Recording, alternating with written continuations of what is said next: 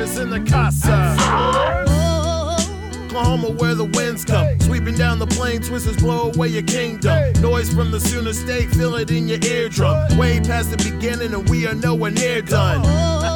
My goodness, I'm nice with it. You can snap back, hold your hat, it's how I'm fitting. Getting filled up off your hate as if I need it. Why it takes on eating lighter, people say I need it. You didn't know when I hit the road, dog cities hear me spitting flows. Meanwhile, on tracks, I'm really not your typical spiritual, lyrical miracle. You imbecile. Oh, oh, oh. Going harder than a tombstone. Here lies in a method that never saw his doom, though. Uh. Joints instrumentally fired by IQ, yo. Rocking like a Lucifer track, but what do you know? Forward and I can't go back.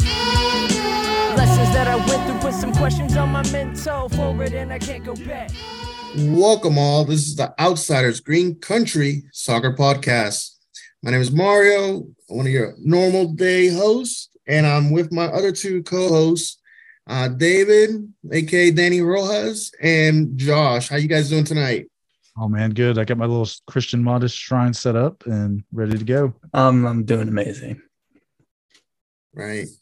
Well, guys, guess what? Today is episode number 40. Got it. It got my birthday when I turned 40. well, uh, before this podcast, me and Josh got on hammering down with our good buddy Kaylor uh, on his uh, podcast, and it was a good time. What do you thought about that, Josh? I, it, it, was, it was fun. It was it was nice to talk to a, another USL fan from a different team. Right, another team with the black and gold. Yep. But man, um, David, I'm not sure if you were watching the awesome game, man, but I think they had like 17 shots on goal and none of them in, inside the goal. Well, there was one, but the uh, uh, a handball, quote unquote, happened. So it's all right. Know, when you touch when it touches your like muscle of your arm, they kind of consider that a handball. I did. Uh, I'm sorry.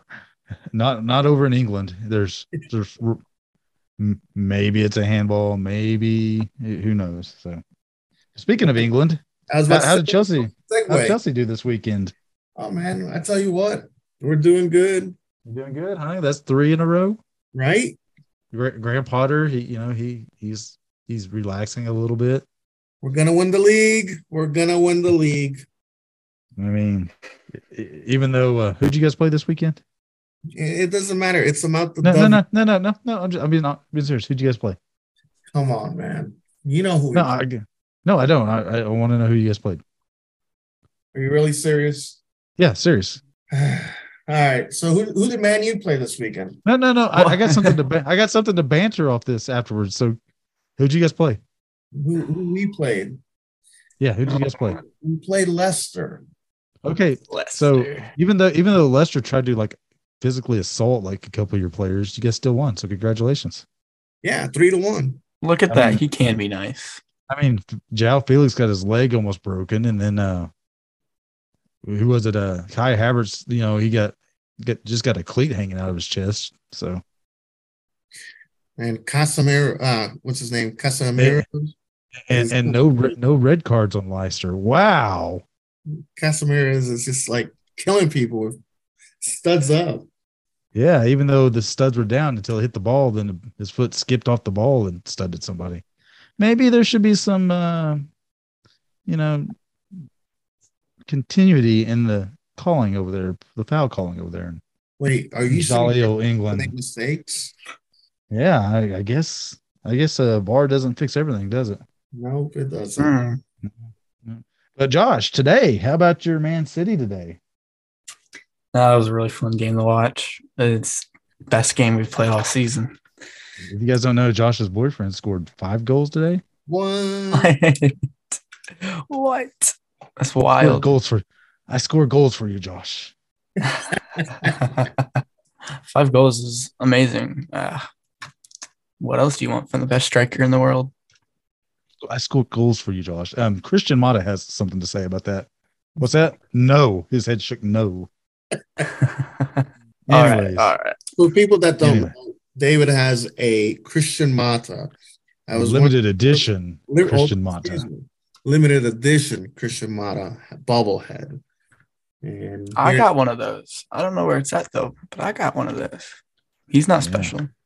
Oh, he, he he is special. This one's a special Christian model bobblehead. Is it signed just just for signed personally to you, David? I will find I will find Christian somewhere in Tulsa and get this thing signed. Anyways, so you guys want to talk a little USL action? Oh yeah. So um, big news, big news, big news. Um, the USL Summer Showcase is coming to lovely Colorado Springs, Colorado in August, I believe. August 9th. It'll be a Wednesday. And guess what will be the featured match this year, Mariano? I'm gonna guess a wild guess here, but um Colorado Springs. Yes, that's one of the clubs. Okay. and Versus FC Tulsa. There you go. Very own FC Tulsa. Yes, August 9th at the USL Summer Showcase. It'll be a Wednesday on E ESPN2, a nationally broadcast game. Colorado Switchbacks take on FC Tulsa, and Josh is rid- riding, renting a private plane to fly all of the Tulsa fans to lovely Colorado Springs. That's very nice of you, Josh. You heard it here first. It's happening. Heard it here first and last. but uh, Mariano, something that I saw you tweet earlier today. USL signed a, a, a sponsorship today. oh yeah, they sign up with a tequila company. I forget the name of them, but yeah, that's that's pretty big. They also signed with um, a sports sports network as well earlier this week. So yeah, great, big things happening for USL. You know, um, uh, big uh, transaction news and notes. Uh, Malik Johnson, speaking of Colorado Springs, he is uh, parted ways with Colorado Springs. Now he's a free agent. Um, Cody Cropper, a goalkeeper, signed with Orange County, and probably uh, Josh, huge, huge signing. Something that's been rumored out there. I've seen John Morsey tweet about it. I saw a USL Insider tweet about it, but a former uh, Finals MVP Ronaldo Damus is joining San Diego on loan. Josh, big time signing right there. Oh, big, big signing. That's what happens when you go to Europe and get relegated. You come right back down to uh, your level. And San Diego just got a heck of a lot better. Uh, Mariano, uh, USL Power Rankings came out. Um, who's number one? Oh, number one, is it Louisville City? Well, let's just uh, quote Ric Flair on this. To be the champ, you have to Oh, Beat the San. Antonio. Yeah. San Antonio. Louisville's number two, followed by San. An- I'm sorry, followed by Sacramento Republic at number three. San Diego Loyal comes in at four. Tampa Bay Rowdies five. Six is Monterey Bay. Seven Birmingham Legion. Number eight is Indy Eleven. Nine Charleston Battery. Ten New Mexico United. And Josh, guess where FC Tulsa is? 11th, No. 10th. Oh, Mariano? Oops. And at 12? Fifteen. We're coming in at the 15th. spot. What? Well, we're up six. They had us in the 21st spot last week, so That's disrespect. up six with a bullet. Up six with a bullet. But uh, guess who is at the bottom? RGV. No, Mariano. I'm going to guess that has to be, uh, would it be Hartford? Mariano is correct. Hartford Athletic drop all the way from 17th to 24th. Um, Really? That's that's disrespectful. in that Matt Sheldon era there, Josh. but uh, so uh, last week's picks, um, Josh, you finished with five points. Mariano, you finished with five points. And somebody finished with six points to win the week. I, I don't know who that was, but um, Uh, who cares? Next topic. yeah. Next topic. Um, team of the week came out. Um, Alex Dixon takes takes home a week one player of the week um, from Monterey Bay Union. He had a hat trick in the first half, as Josh would like to tell us, in the most exciting game, according to Josh. Yep. Um, Indy's goalkeeper Yannick Odell lands at the goalkeeper's position. He had a PK save against uh, who was that against Mariano? Was that against who took the PK for Tampa Bay? Do you remember? Uh, to be honest, I, I did not watch it. Sorry. Oh Probably Guenzatti. no, Gwen Gwen plays for Indy now. I thought we were. That's I think it was it, it, no Cal Jennings took the PK for Tampa. I thought Bay. that's who we were talking about. I'm not gonna lie. I'm sorry. Nah. Uh, Yannick Odell's the goalkeeper for Indy. He gets player of the or team of the week for goalkeeper. He had a PK save against uh, Cal Jennings. Um, Amadou Dia, he had an assist for Louisville. He's on the team of the week. Lamar Batista, who I had as the player of the week, had two goals and assists for San Antonio. Mariano, he's on a 25 day contract. Do you think uh, that might be uh, changing? Oh yeah, that's definitely changing soon after that bicycle. Yeah, that was nice. Uh, Jackson Kaz- Kazansu, or better known as Simba, is on the team of the week from San Diego. Alex Crognale had a goal for Birmingham's on team of the week. Zach Ryan and Khalil El, El Medkar is on the team of the week from Loudoun United. Surprising Loudoun United, Josh. Yes, I I did, I did not hear what you said. I'm not gonna lie. Florian Valot from Miami, who had that quote unquote banger, makes team of the week. Hey, that was the banger. yeah, Come but now. should he should he have been still on the field? That's the big question. We'll talk about that later. We'll talk about that later in the Tulsa talk. Um, Prince Saydee for Hartford made team of the week. He had uh, two goals, I believe, for Hartford. And then Brian Ownby from Louisville, I think he had two assists, made team of the week. Mariano uh, Michael Nelson from FC Tulsa makes the makes the bench for team of the week. Deserved. The, very deserved. He had six amazing saves in the game, kept us in that game. Uh, very well deserved. So congratulations to Michael Nelson. But um, let's uh, you guys want to go down uh, scores from week one? Oh yeah. Talk about them Yep. very talking about talk about them for a little bit, and then we'll move on to predictions.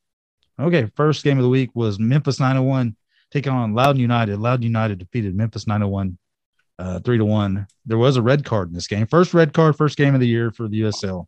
I mean, if I could speak on this game a little bit, uh, Go man, ahead, buddy.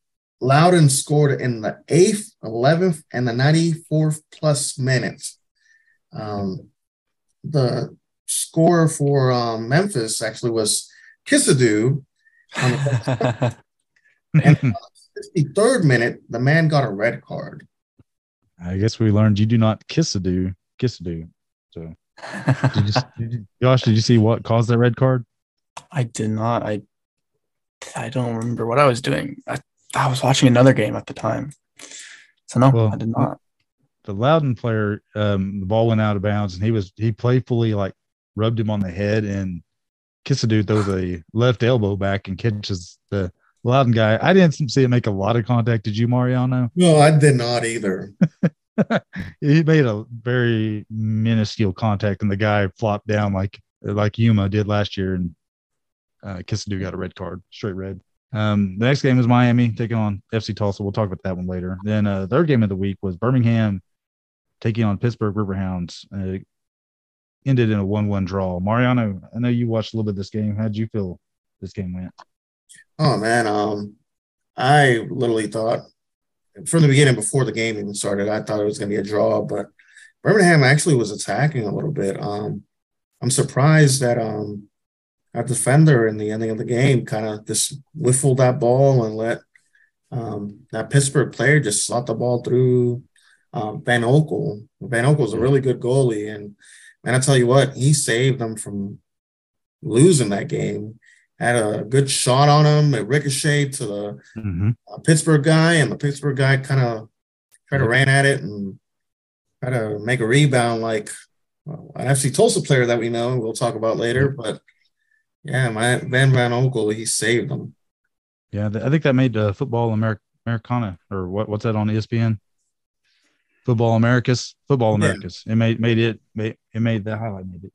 But man, I started watching this game this today, trying to catch up, trying to get a little look at Birmingham, and uh, I've tried to develop my own statistical analysis, kind of like John Morsey, and I had these two teams as Birmingham and Pittsburgh finishing uh, next to last and the position above it statistically wise.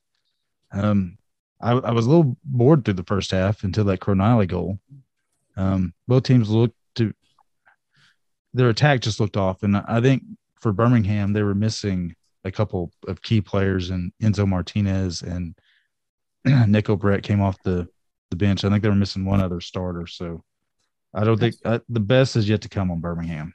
Yeah, I was surprised that Nico Brett and who else was it? Um, Cassine. Um, they got yeah, subbed, they start subbed yeah. in the second half. Yep. So, but uh, let's move on to Charleston Battery. And they took on Phoenix Rising, and uh, Machete Watch is already happening in Phoenix as he had a goal. Danny Trejo had a goal for Phoenix as they drew with Charleston one to one. Mariano, how how would you like to have him on our team? I know he's your favorite player in the USL. There's a little rumor going around Tulsa that he was he was asked to come play for us, and he decided not to. So, but man, I wish it would have came to fruition, man. I tell you what, I know what my jersey would have said instead of Mario nine one eight today. we'll talk about those kits later. I got one in today too. They're pretty nice. But uh, the next game, Tampa Bay took on Indy, and it was another one-one draw.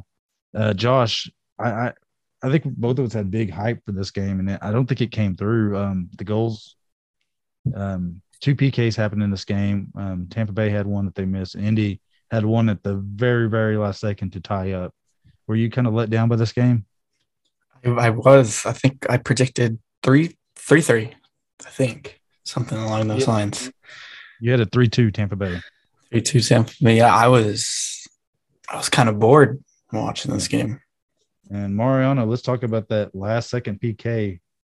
Um, Oh, man, that was horrible calling. It- So I don't I don't know if you noticed, but the the the the crewman came out there and he he painted a little hump, so it was actually a legit PK. Yeah, they got the groundskeeper to come out there and make an extra square in front of it. Yeah, Yeah, but uh, speaking of that game, man, uh, it kills me again to watch this this player um, play amazing. The man Yeah. was all over the defense. He was wasn't letting anything go through. Really, I know he kind of got into a couple altercations with a couple players and stuff like that. but that's what he does. yeah, That's what he does. I mean, he's physical and he bodies up to people. So, yeah. but uh, the next matchup was defending champ San Antonio FC defeating Oakland Roots three to one. Um, did you see that Oakland goal? No, I didn't get to watch it. So one of the Oakland players uh, took a shot from uh, the left side of the box, and it hit Connor Maloney right in the face, and it ricocheted in the goal. So that's how the Oakland goal happened. But uh, I think you saw the the top play on Football Americas, the top Oh, goal of the week, the golazo of the week was Lamar Batista with the bicycle kick. I had to zoom into that to watch to see. They were like, "Oh, it's a bicycle." I was like, "Where?" Between those two players, they're like literally side by side. Uh, the next week or next next matchup was Sac- Sacramento Republic defeating El Paso Locomotive one to nothing. Um, I had El Paso as the lowest uh, scoring uh, statistical rated team of the week. So uh, I, I don't know about El Paso, Josh. I think uh, they still regret getting rid of. Oh, what's his name? They're the old head coach when they were really good, Lowry. Mark Lowry, yeah. Yes, I Yep. think they still regret getting rid of him. And the next Yeah, matchup was something funny. Josh. You want to go get ahead. here's something funny? The past three new coaches on the beginning of the season always lost their first game. Mm-hmm. But Blair Gavin, if you're talking about just league wise. no, I'm talking about for El Paso. Oh, So- okay. Uh, the next matchup is what Josh dubbed as the game of the week, as Monterey Bay uh, defeated Hartford five to three. Uh, talk about it, Josh, since it's your game of the week. This is the only game that I actually watched from start to finish, besides the FC Tulsa game.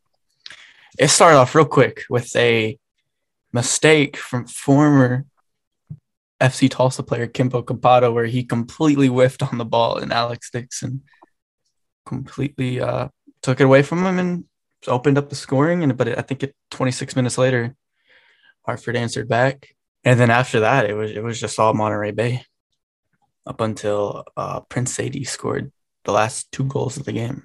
But it, it was completely an Alex Dixon show for that game. And you know who was in the show, Mariano? It was it was not the Matt Sheldon show. He got yanked after the 59th minute. He- he- eh, you want you want to hear another stat? Matt Sheldon stat: What's that? Five completed passes. Oh my god. Don't disrespect him. We've had him on our show before. You can't do mm. that. No completed passes. That's good though.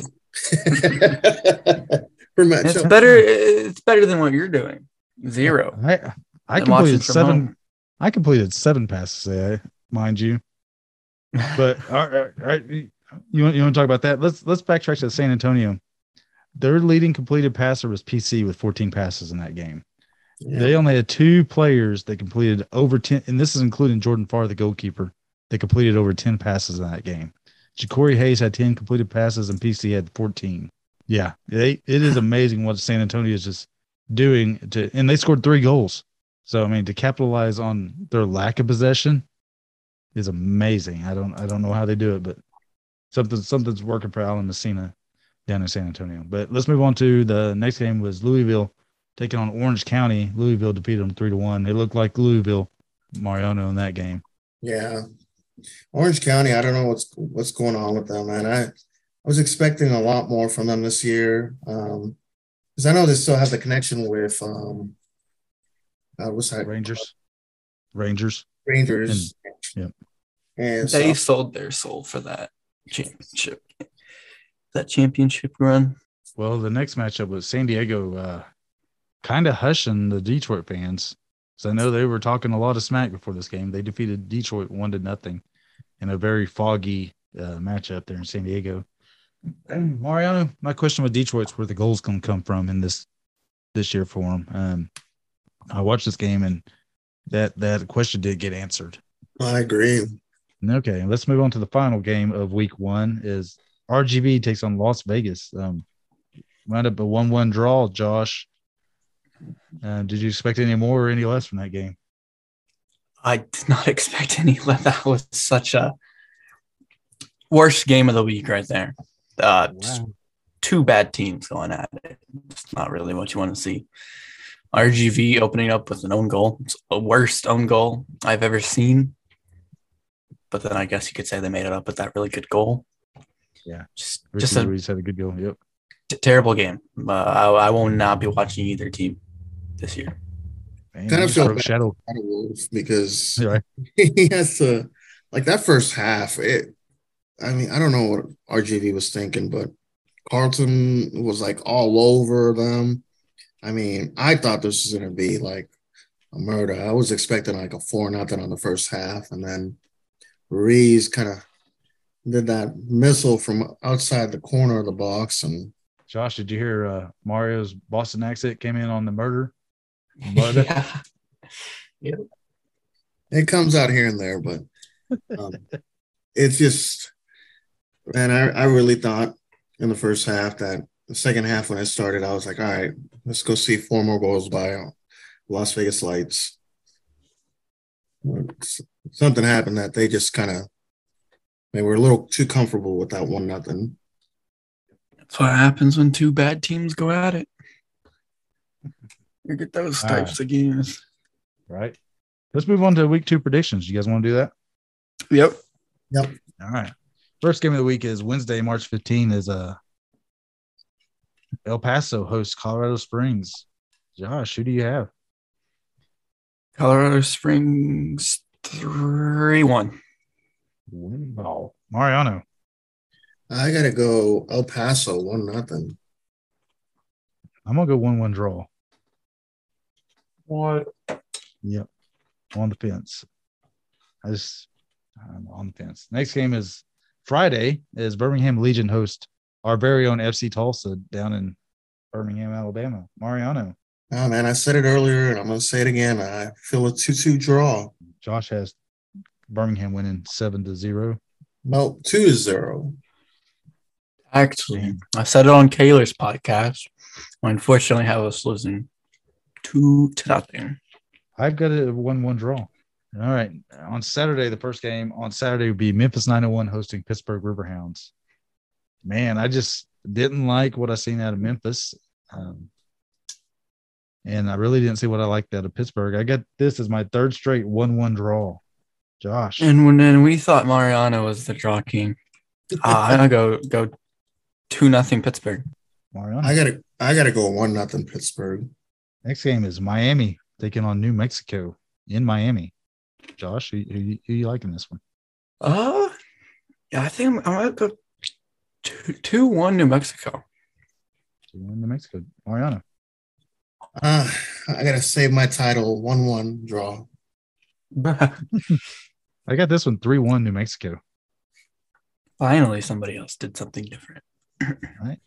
Um, Colorado Springs hosts Hartford Athletic in Colorado. Ah, man, I hate to get back on that draw bandwagon, but two two draw.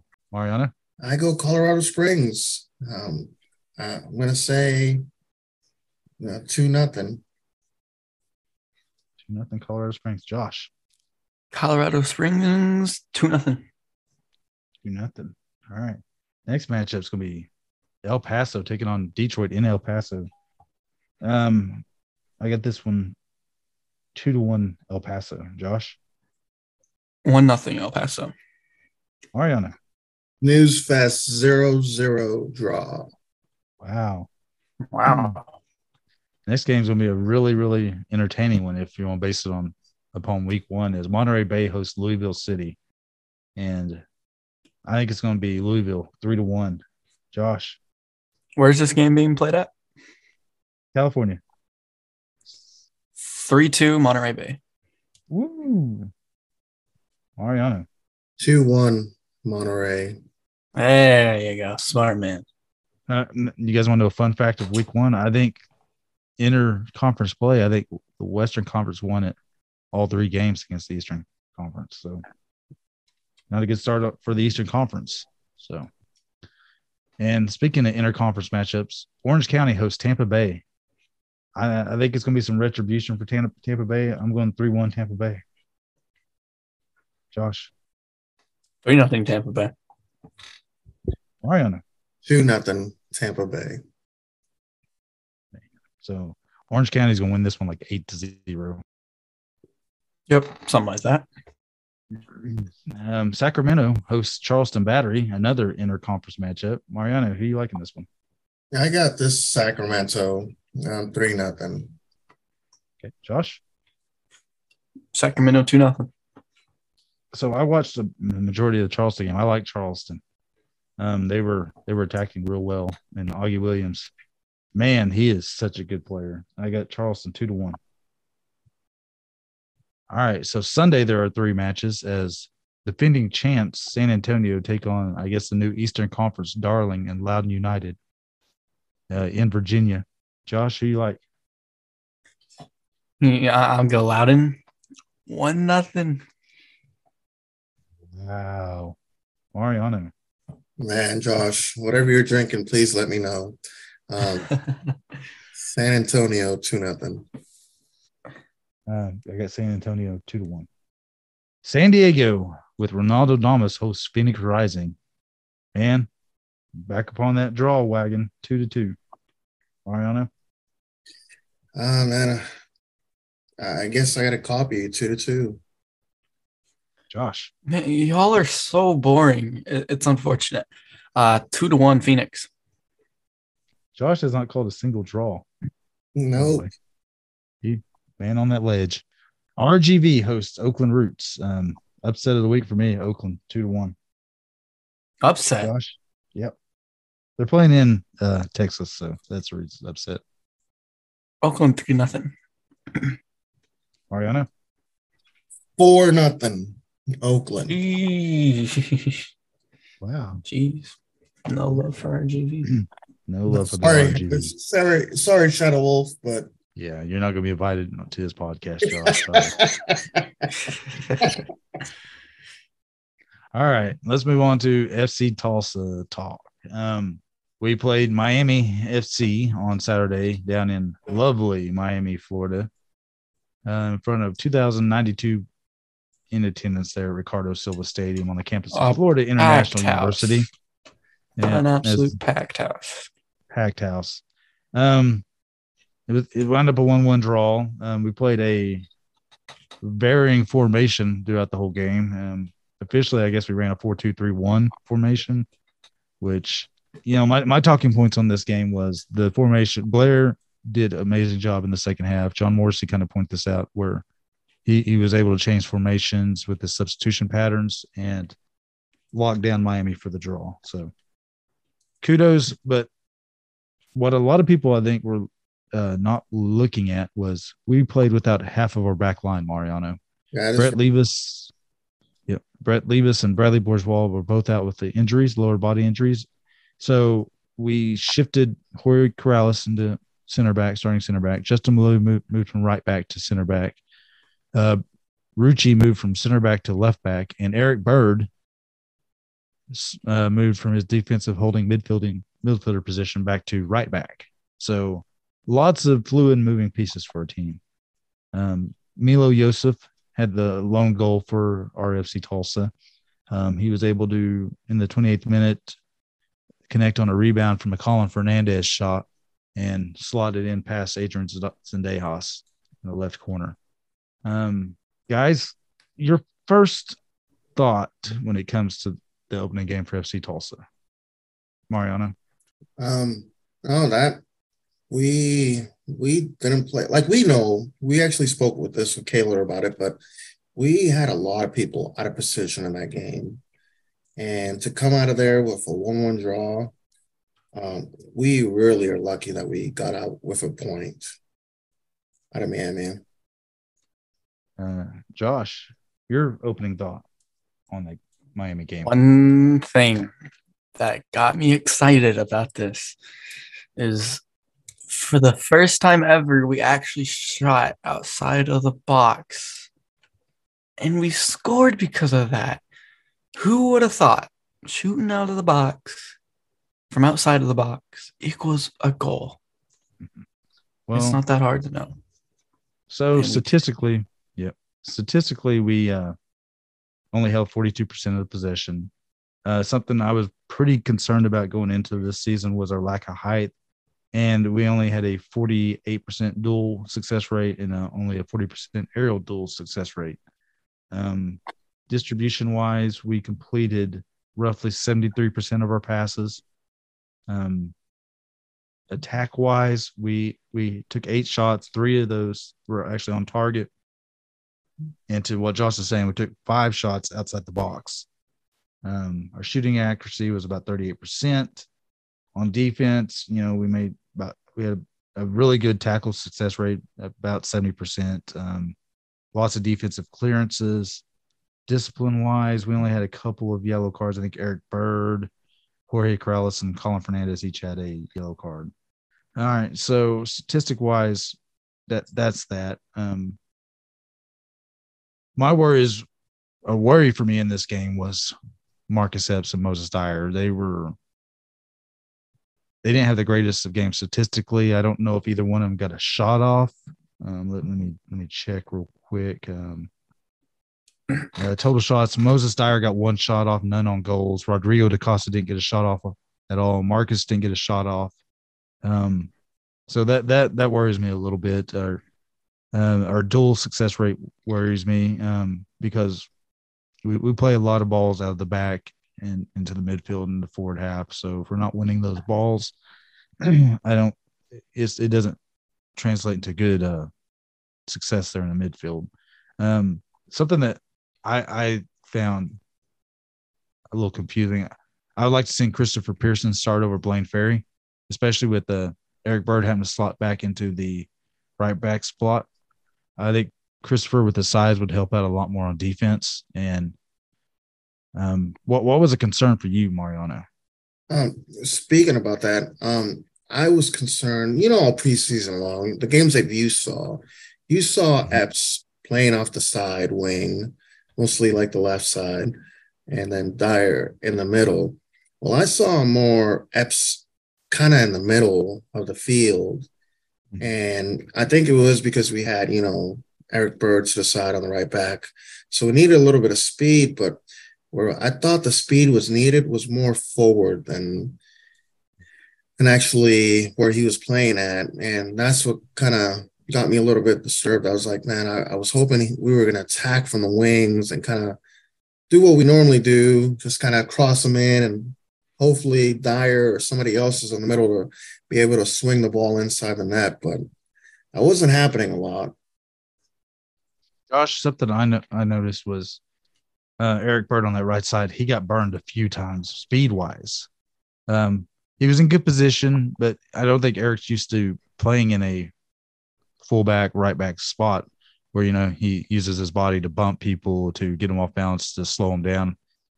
Um, he got burned a few times on that right side. Um, what was some of your concerns, Josh?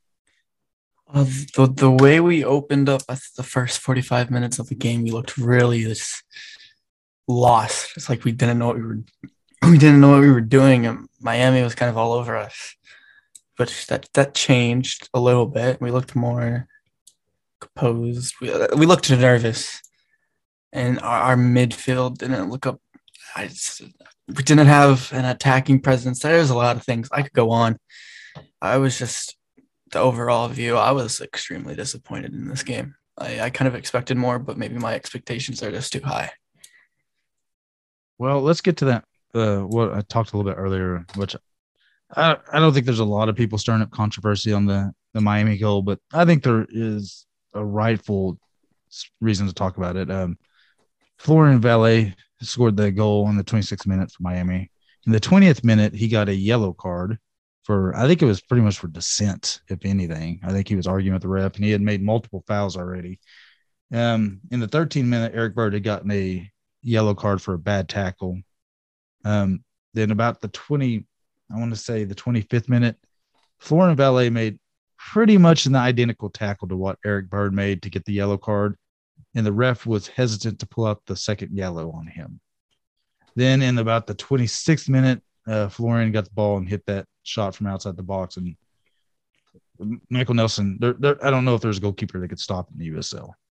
So, uh, Mariano. Uh, but David, um, yep. On that point, the another thing that I was a little bit disappointed at, there was nobody ten feet away from him. Yeah, that could have just exactly right.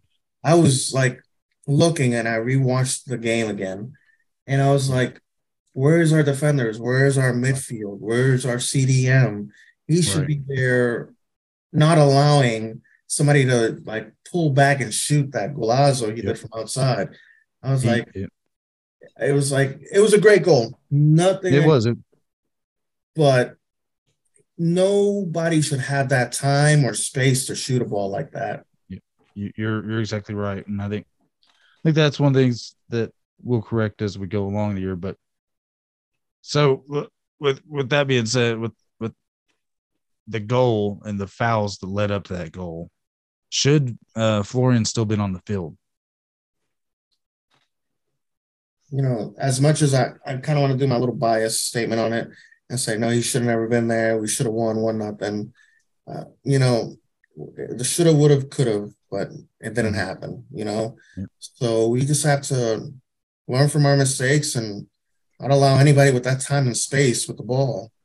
Yeah, he had he had lot, he was on the island when he took that shot. So yeah. Uh, um, bright spot uh, was Michael Nelson, I believe. Um, he, he had a very solid game. He had six six uh, saves, allowed the one goal in, which you know it was one of those goals I don't think many goalkeepers could stop. Um, so pretty solid game from him. He earned him uh, team of the week honors. Uh, on the bench for the USL. So congratulations to Michael Nelson in your first FC Tulsa game to get an honor. So um, the other bright spot to me was uh, Justin Malou. And a really bright spot was Jorge Corrales. It was great to see him back on the field. And he had a knee injury last year. Yep. And I thought he played pretty well at the center back spot. Something I, I had been in our, our private chat groups uh, concerned about him having the lateral quickness and basically playing it out of position. So good job, Jorge. Uh, I don't bright spots for you, captain, but Corrales was manning the back line. Uh, Josh, bright spots for you in this game. Michael Nelson, uh, Corrales, two best players in my opinion on the field. All right. Final thought, Mariano, on the Miami FC Tulsa game.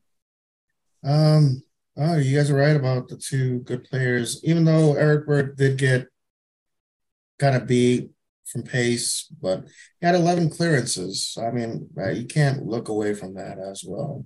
He also had eight duels won, aerial and ground duels. So very good for Eric. All right. So, as a wise man once said, that game's in the past. Let's go on to the next. Um, we take on Birmingham Friday night down there at Protective Field Stadium down there in Birmingham, Alabama. Um, they're Birmingham's in the same boat as us right now. One draw, one point, middle of the pack. Like we talked about earlier, they were missing um, a few players in their opening game against the Pittsburgh Riverhounds. Um, uh, I think Neco Brett he started off on the bench because he he hadn't been with the team that long. I think he was still in Jamaica uh, up until last week. Uh, Prosper Kasim started off the bench. Enzo Martinez had an injury and did not suit up for Birmingham. There was another player that is slipping my mind for Birmingham, a big time player for them that also did not suit up. Um, Is it the midfield midfielder? Uh, no, Sadu started for him. Uh, no, Mar- Martinez. yeah, I just, I just said yeah, I just said Enzo was out. Um, Well, anyways, on that game that they had, they played a 4 2 3 1. Um, they had Juan Agudelo, Pasher, and and Whitebo. I'm probably butchering that name. Um, their goal scorer, um, Crognale. um, Holly. yeah, he had the own goal for uh, Birmingham with a Yep. corner kick header. Um, that's one thing that I I want to. I hope the team is kind of putting some emphasis this weekend because they have height. Uh, the, the other player out's Mikey Lopez. Mikey Lopez is out for them. Um, I, I, like I said, I started watching this game today, and uh, Juan Agudelo was he was drawing a lot of fouls against Pittsburgh, so I think we got to watch out for that. Um, Tyler Pasher looked very active on that right side for for Birmingham, so I think he's a definite watch out. They just have such a potent attacking system there in Birmingham. Like you said, they've got height with Alex Rinaldi and Phanuel Kavita for corner kicks and set pieces. Juan Agudelo, you know, Tyler Pasher, he's got so much speed. And if let me throw this at you, Josh. Could you imagine a starting team if they can get everybody healthy? You know, they got Tyler Pasher and uh, Prosper Kasim on the wings, Agudelo and Brett as upward strikers with Enzo Martinez and Anderson Asiedu as midfielders. What kind of attacking force could that be? That's a that's championship winning teams right there. That that's a scary team right there. Mikey Lopez, if he ever gets healthy for him on the left left back, you know, Phanuel Kavita and Crognale as as a center backs, and Colin Smith's a really young player. I think he's out of the uh, FC Dallas system. Mariano, what what do you think our our keys to this game is going to be? And uh, it's it's the hope that the chemistry starts working, man. Like I said to Kaler at his podcast, once we get our chemistry down, you have to watch out. We have great wingers. We have an attacking great either Dario or even uh, Moses Dyer. If they can just connect with the players, we can beat them. You know, I don't feel like we're going to beat them in crosses or any header duels, but we can go around them. I think we can be dominant against them and come out with a victory. But um, I'm having a feeling the chemistry's not down yet. Um, still have a couple players. We're going to probably play a little bit, you know, players in wrong positions that they're not normally accustomed to. And I have a feeling we're going to have a draw, a 2 2 draw. Yeah. Josh, your thoughts, your keys to this game. I think if we want any chance at winning this game, we've got to control the midfield. Got to get the midfield under control. And we've got to have more of an attacking presence. I, like I said earlier, there was nobody who really looked menacing, threatening, besides that one shot from Colin Fernandez that dropped to Milo. So midfield play and overall attacking play is my two keys. Well, fellas, uh, we did have a bit of a player signing last week um, as we signed a, a center back, Rashad, Rashid uh, Tetteh. He is a Ghanaian center back. Um, he uh, he he played for New Mexico United last year. He was actually a, a New Mexico United original, yeah, meaning he was with the team, the, the very first team back in 2019. In the last four years, he has played 85 games, over 6,000 minutes for New Mexico United. Guys, I think this is a big time signing for us. I think he'll pl- provide great depth for us, and maybe even if Bradley and Brett Levis is still injured, slot right into that center back spot for us. I agree. I, I agree from from what the New Mexico fans have told me. This really big signing, really good, great guy off and off the pitch. Uh, I'm I'm excited to see how we uh, slot him into the back line. Mariano, you're No, excited I, about him? yeah, I'm very excited. He had experience in this league, and he puts he brings a little bit of height as well. So, um, and yeah, we're excited to see him play for us. Well, fellas, um, like like we said, the game is Friday night, uh, 7 p.m. Um, the watch party will be at the Tulsa Athletic Club again. Um, I think they're going to have some four dollar specials, ten dollar specials on uh, adult beverages. So, um, if you got got a chance to not do anything on the St. Patrick's Day, get down to the Tulsa Athletic Club and cheer on UFC Tulsa. Ten dollar pitchers. Ten dollar pitchers. Uh, Josh Mariano, you guys got anything else? FC Tulsa. Yeah, actually, um, Mike, uh, who we were talking about earlier, Epps, he got his um, 10,000 minutes played for in the league on regular season matches. Yep. That's Congratulations, yeah. big time right there. And Marcus Epps, ten thousand minutes played in the USL Championship. Any other news notes? FC Tulsa. I got nothing. Um, Same here. All right. Well, um, a little bit of local news. Um, on the twenty second, um, Wednesday, March twenty second, Tulsa Athletic take on Brazos Cal- Brazos Valley Cavalry. There at Hicks Park at seven p.m. in the very first round of the U.S. Open Cup. Um, also, some Tulsa Athletic news. They named Jason Rogers as head coach. Um, Levi Coleman was the head coach the previous years for Tulsa Athletic. Uh, Jason Rogers takes over helm. Um, from what I know about Jason Rogers, he's a high school coach at uh, uh, Thomas Edison Middle and High School here in Tulsa. Uh, he's had a very successful program there at Edison. Um, he becomes the third overall head coach in the 10 year history of the Tulsa Athletic behind Levi Coleman and, oh man, I, the other coaches, uh, Joey Ryan. So, congratulations to Jason Rogers taking over the Tulsa Athletic helm. Um, I still don't believe there's a schedule set up in the MPSL um, yet. So we're still waiting on that to give out more Tulsa Athletic news. But uh, moving on to the Rain FK, um, our very own Bartlesville Rain FK. On Sunday, March 26th, they will be hosting open tryouts. Um, you do have to register for open tryouts. Um, if you go to rainfk.com, there is a link that you can click on there and register for tryouts. So awesome to see more semi-professional clubs in Oklahoma. Mariano, Yes, sir. any local any local news? Um, I think that's, I think that's it. Uh, but no, you did forget to mention that the Tulsa Athletics is season tickets for sale for fifty dollars a piece. So Uh, Josh, any local news? Any any uh, Rogers State Hillcat news or anything like that? N- not that I know of. Ro- You're supposed to be our Rogers State College man on the pitch field reporter. Oh, they're in Claremore, but nobody here talks about them. They they get no love. a tough crowd. Oh.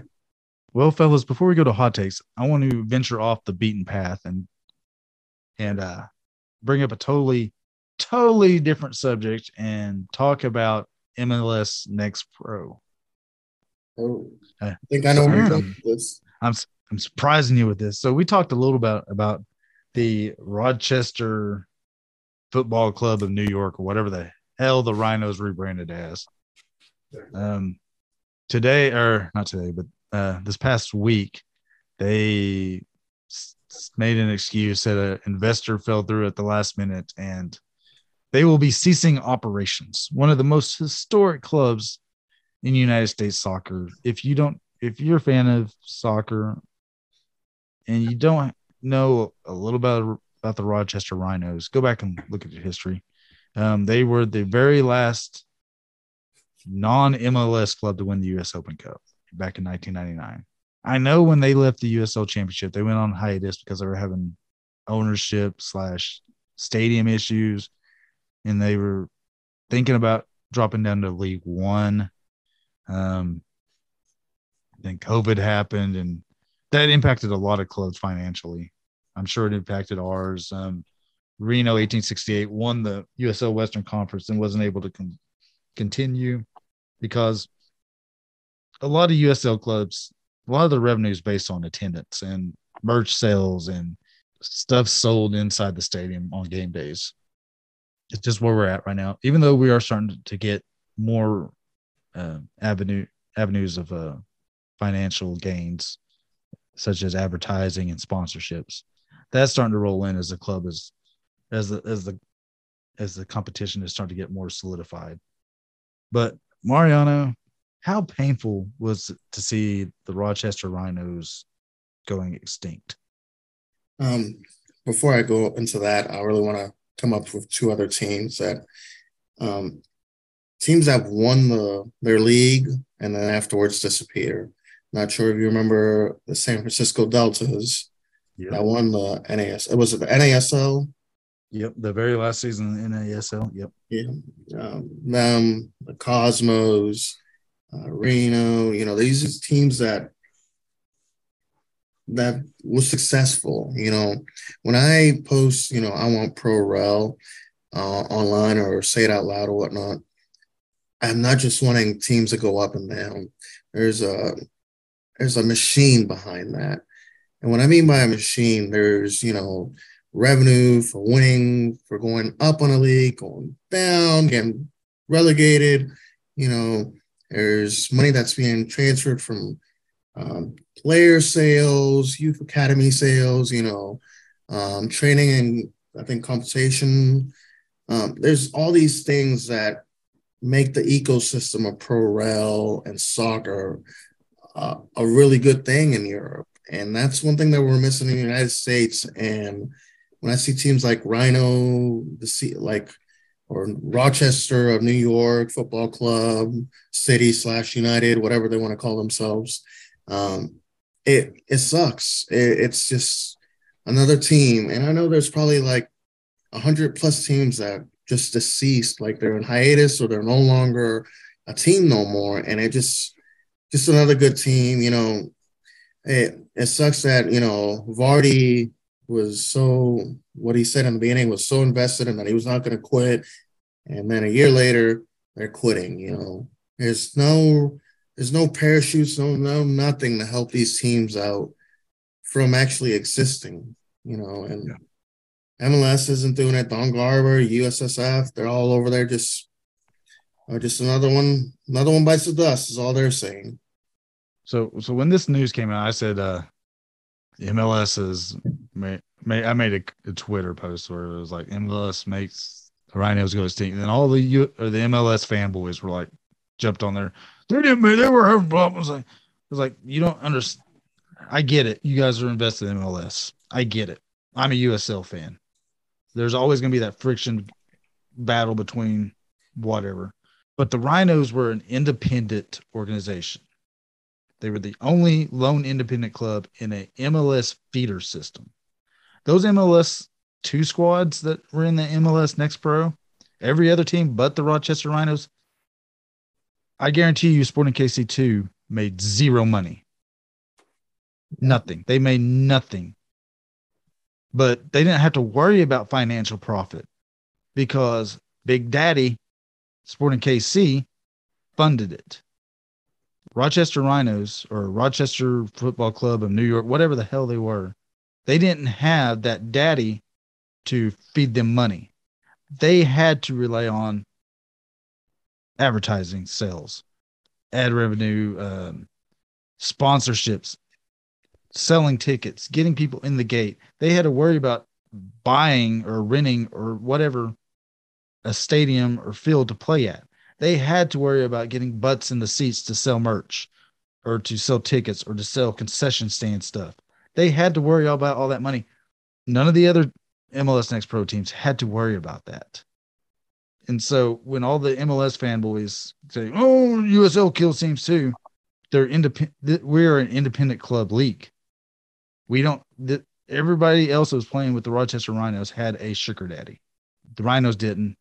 They thought they had it in Jamie Vardy, but I'm sorry, Jamie Vardy's still playing, I guess, every now and then for Leicester over in England. So I doubt his attention was to what's happening in Rochester. He was not the principal owner. He was just a investor. Unless you get, and this has been this has been my problem with MLS going after like let's say Tacoma or Huntsville, Alabama, or Chicago, Illinois, or Cleveland or Buffalo, non MLS cities.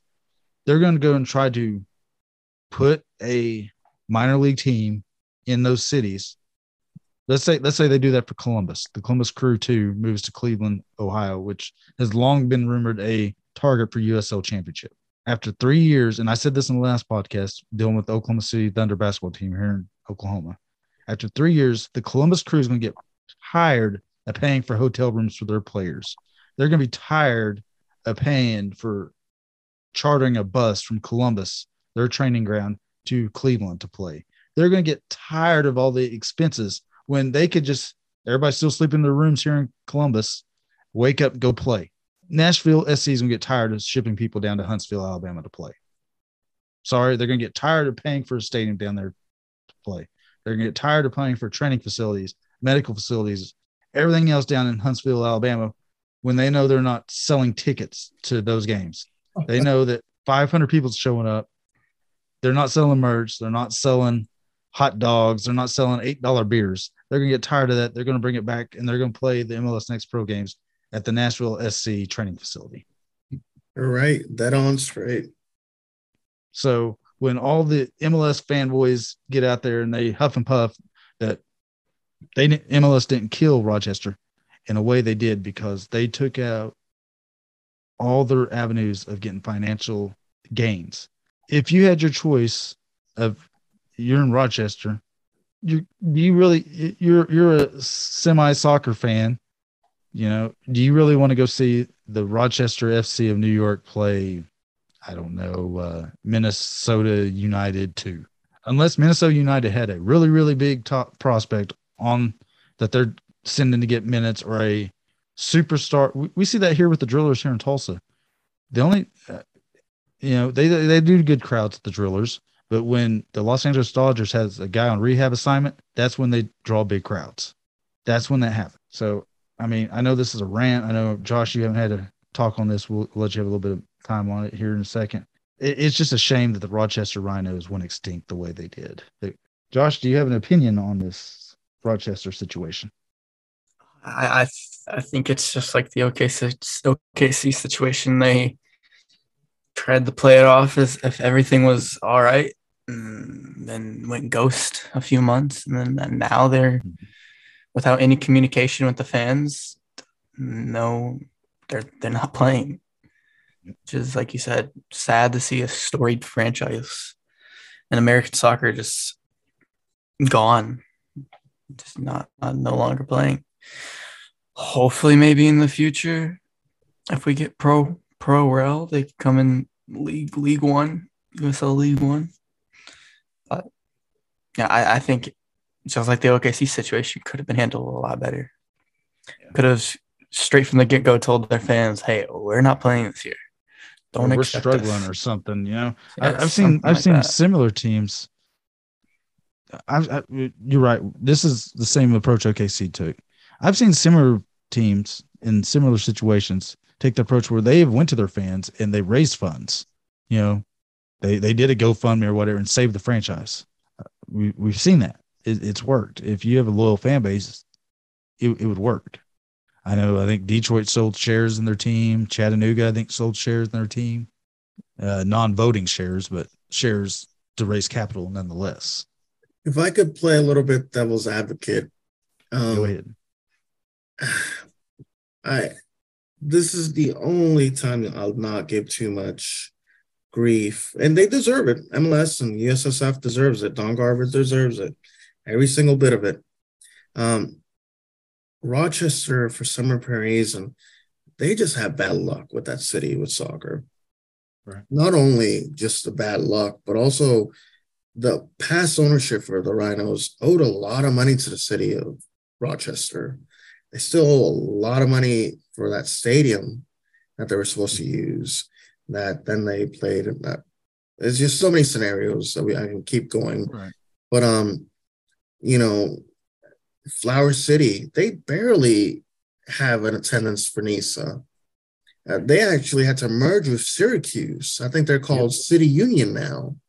Yep. It's just, you know, we can place blame all we want on MLS, but sometimes we have to place blame for the ownership and the city there. I, I agree with you that the ownership of Rochester, I think they made some bad choices. Yeah. and it's come back to bite them in the butt. So, but I just this whole MLS Next Pro is just. I think if you're an independent club and you sign up to play in there, and I think a lot of the reason why there's not a huge uh, franchise fee, I think that was another reason why they chose that.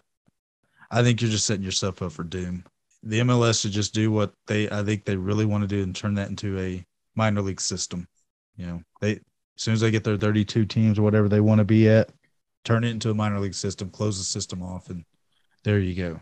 You know, it- yeah, you're dead on right, man. Also, you know, they don't have their academy system no more. MLS doesn't. So guess what? Start an MLS Next Pro, and that could be the replacement for right now, but then involve a couple other independent teams. And I hope Chattanooga learns and sees from this and decides Yeah. not to go MLS Next Pro because it'll be their death of them.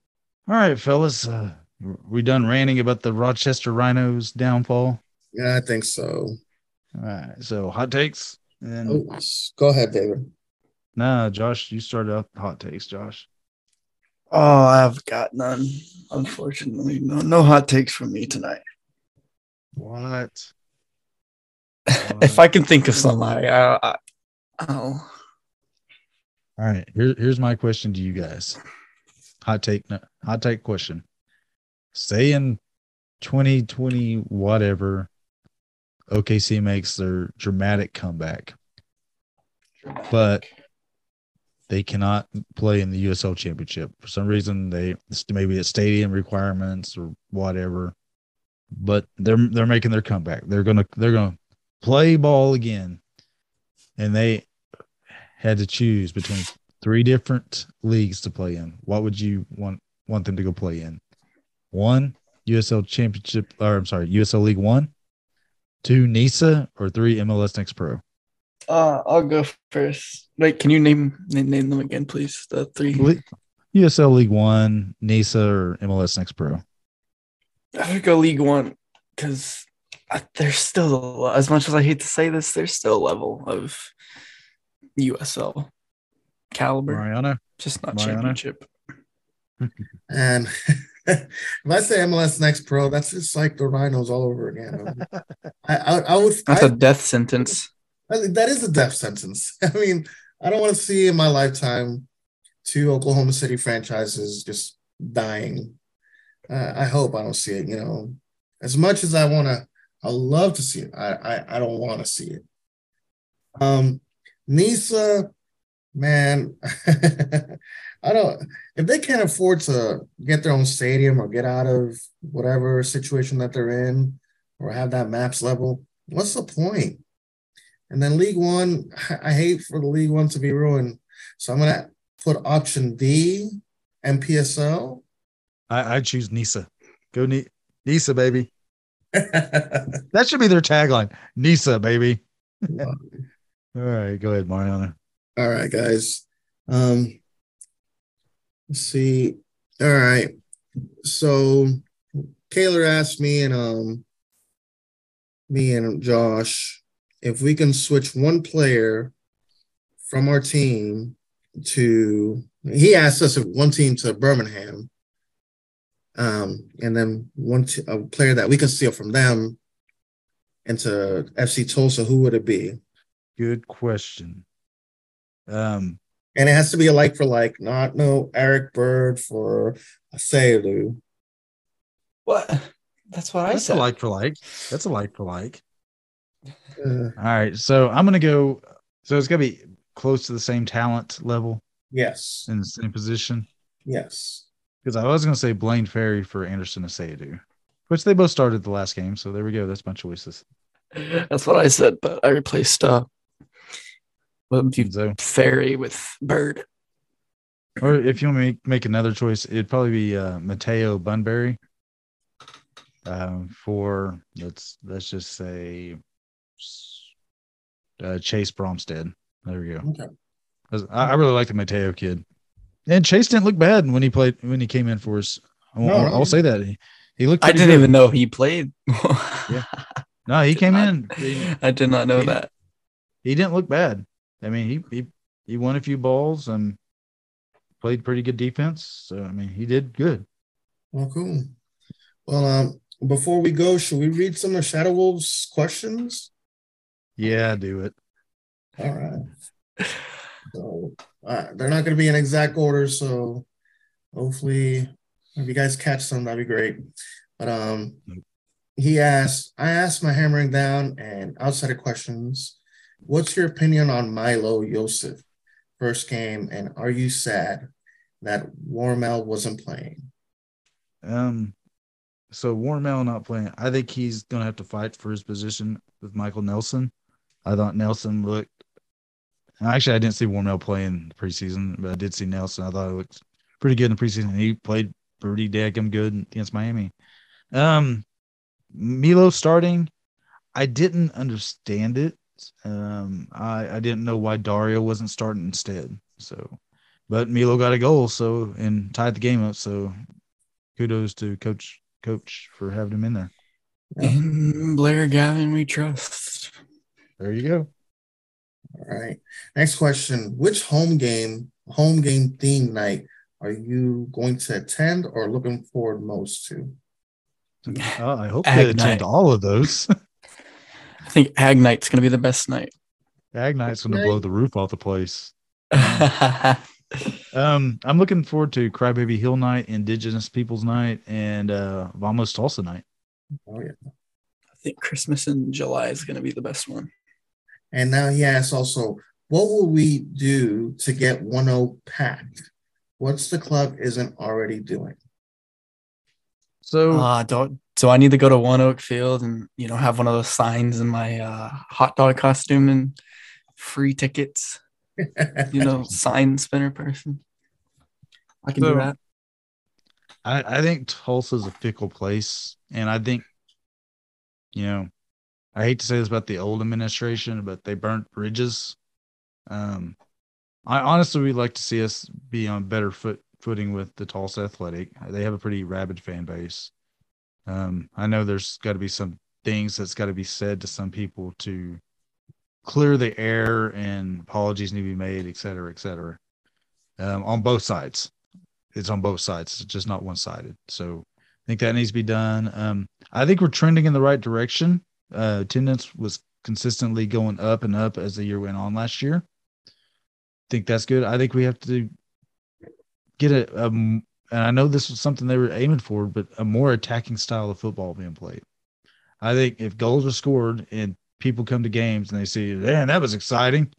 It was a four three win. I I know I I know defense wins championships, but a four three win is, is exciting. Josh himself said the most exciting game this week was a five three game. It wasn't a, you know, a technically brilliant game. Yeah. It was, but you know, if we want to put butts in the seats, you have to have electricity in the stadium. And and no, that's not an OKC joke when the lights went out.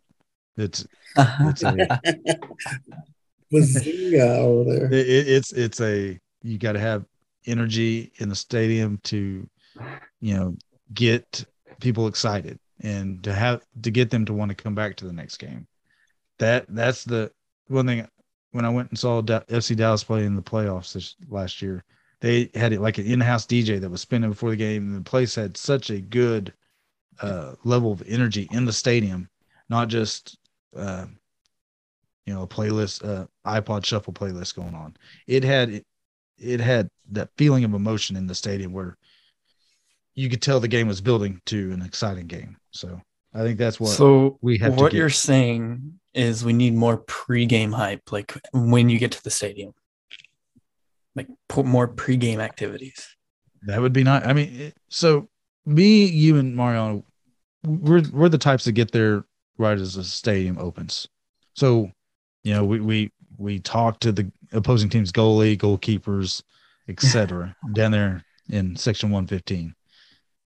So it's not that's not really for us. It's for the to you know The more If we fill casual up fans, I guess you could say. Yes, you have to get the more casual fans more excited to come to that game. And if you just have like an iPod playlist going on of random songs that you can you got you can play in the stadium, it's not really going to get excitement.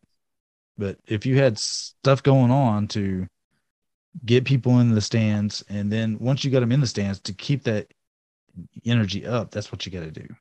Crafts, do you hear that? Do not play rock jams from the 90s. Actually, that'd be pretty cool. You know, they need to do what they did. I think two years ago, they let the players have their like game day playlist. Do you guys remember that? Oh yeah, that's like specific control. Uh, I like the jog jams I did. You know, got that Chicago Bulls intro that.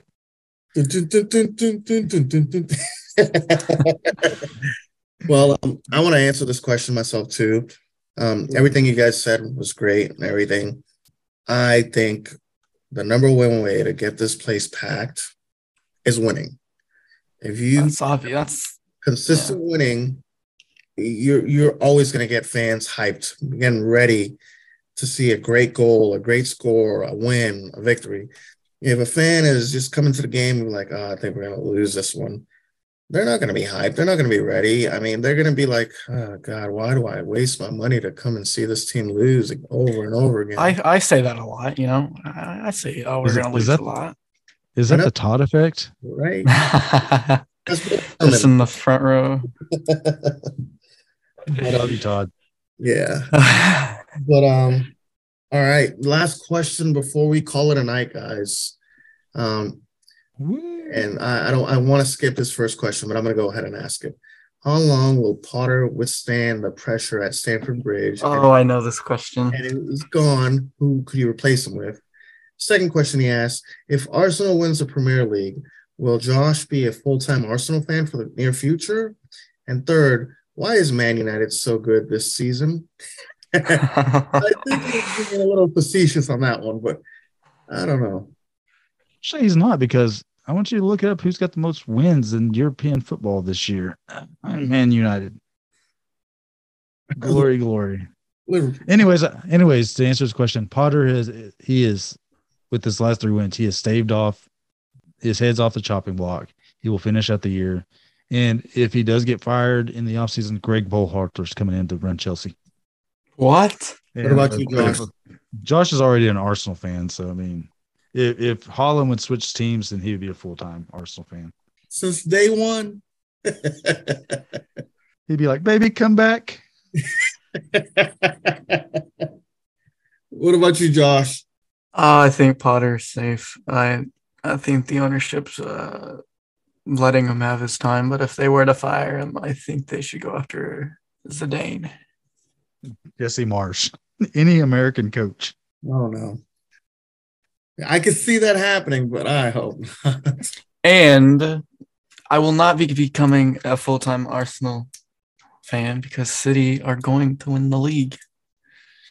Still, I believe that. So All right. there you go. There's my hot take for the night.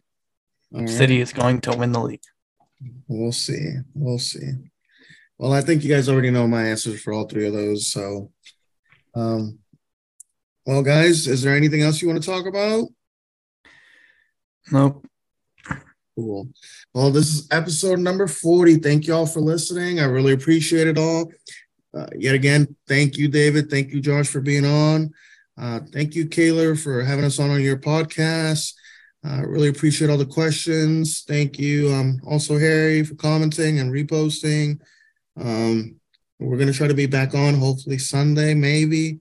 Uh, we'll see. It's going to be a packed Sunday, so we might wait until next week or so. Um, like David said earlier, um, do me a favor, head out to Tulsa Athletic Club. Uh, they're going to be having the watch party there. They're going to be having plenty of food, probably uh, good drink specials. Um, also, if you haven't been, go to Mother Road Market. Uh, they have the FC Tulsa um, like little merch corner, little place that you can buy some stuff from. Also, they have an amazing pizza right across from the little place. It's amazing. Um, guys, I, I don't know if there's anything else to say, but vamos. There is one thing. Oh. There's one thing. What does he got to Happy- say? It's somebody's birthday this weekend. Yeah. It is somebody's Vamos, birthday. My birthday's next Wednesday, but yeah, Someone's gonna be 21 years old. I wish. I'm like 40 years old on March 22nd. Big oh. 4 So if you do me a favor at the watch party at the Tulsa Athletic Club, if you see David, get him drunk, buy him a drink. Um, he'll drink it for me. I got to work that night, unfortunately. So get him. Can't afford my drinks. No, you can. Just not. Don't get him no scotch, okay? The man's a killer with scotch. I know this. well, thank you guys again, and vamos Tulsa. Vamos Tulsa. Vamos Tulsa. About the block you kick it on or the pot you pissing. I'm from a how the hell of poverty where cops are killing. Uh. The youth to lock their prison, gotta get from round this living. I hold my own, uh. and I don't even got a crone. I caught the Glock, mama oldest acting like he grown. Uh. Now peep the logic. I got a heap of problems. A mathematician, you see, I gotta keep it honest. A past offensive. From my childhood, I force you to forfeit.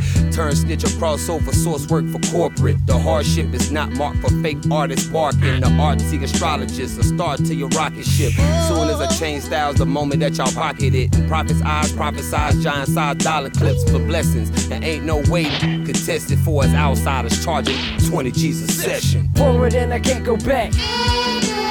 That I went through put some questions on my mental. Forward and I can't go back. The stress that I've been through, I left that in the rear view. Forward and I can't go back.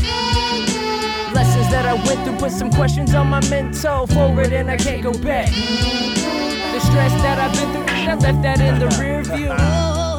Yeah, uh, outsiders in the casa.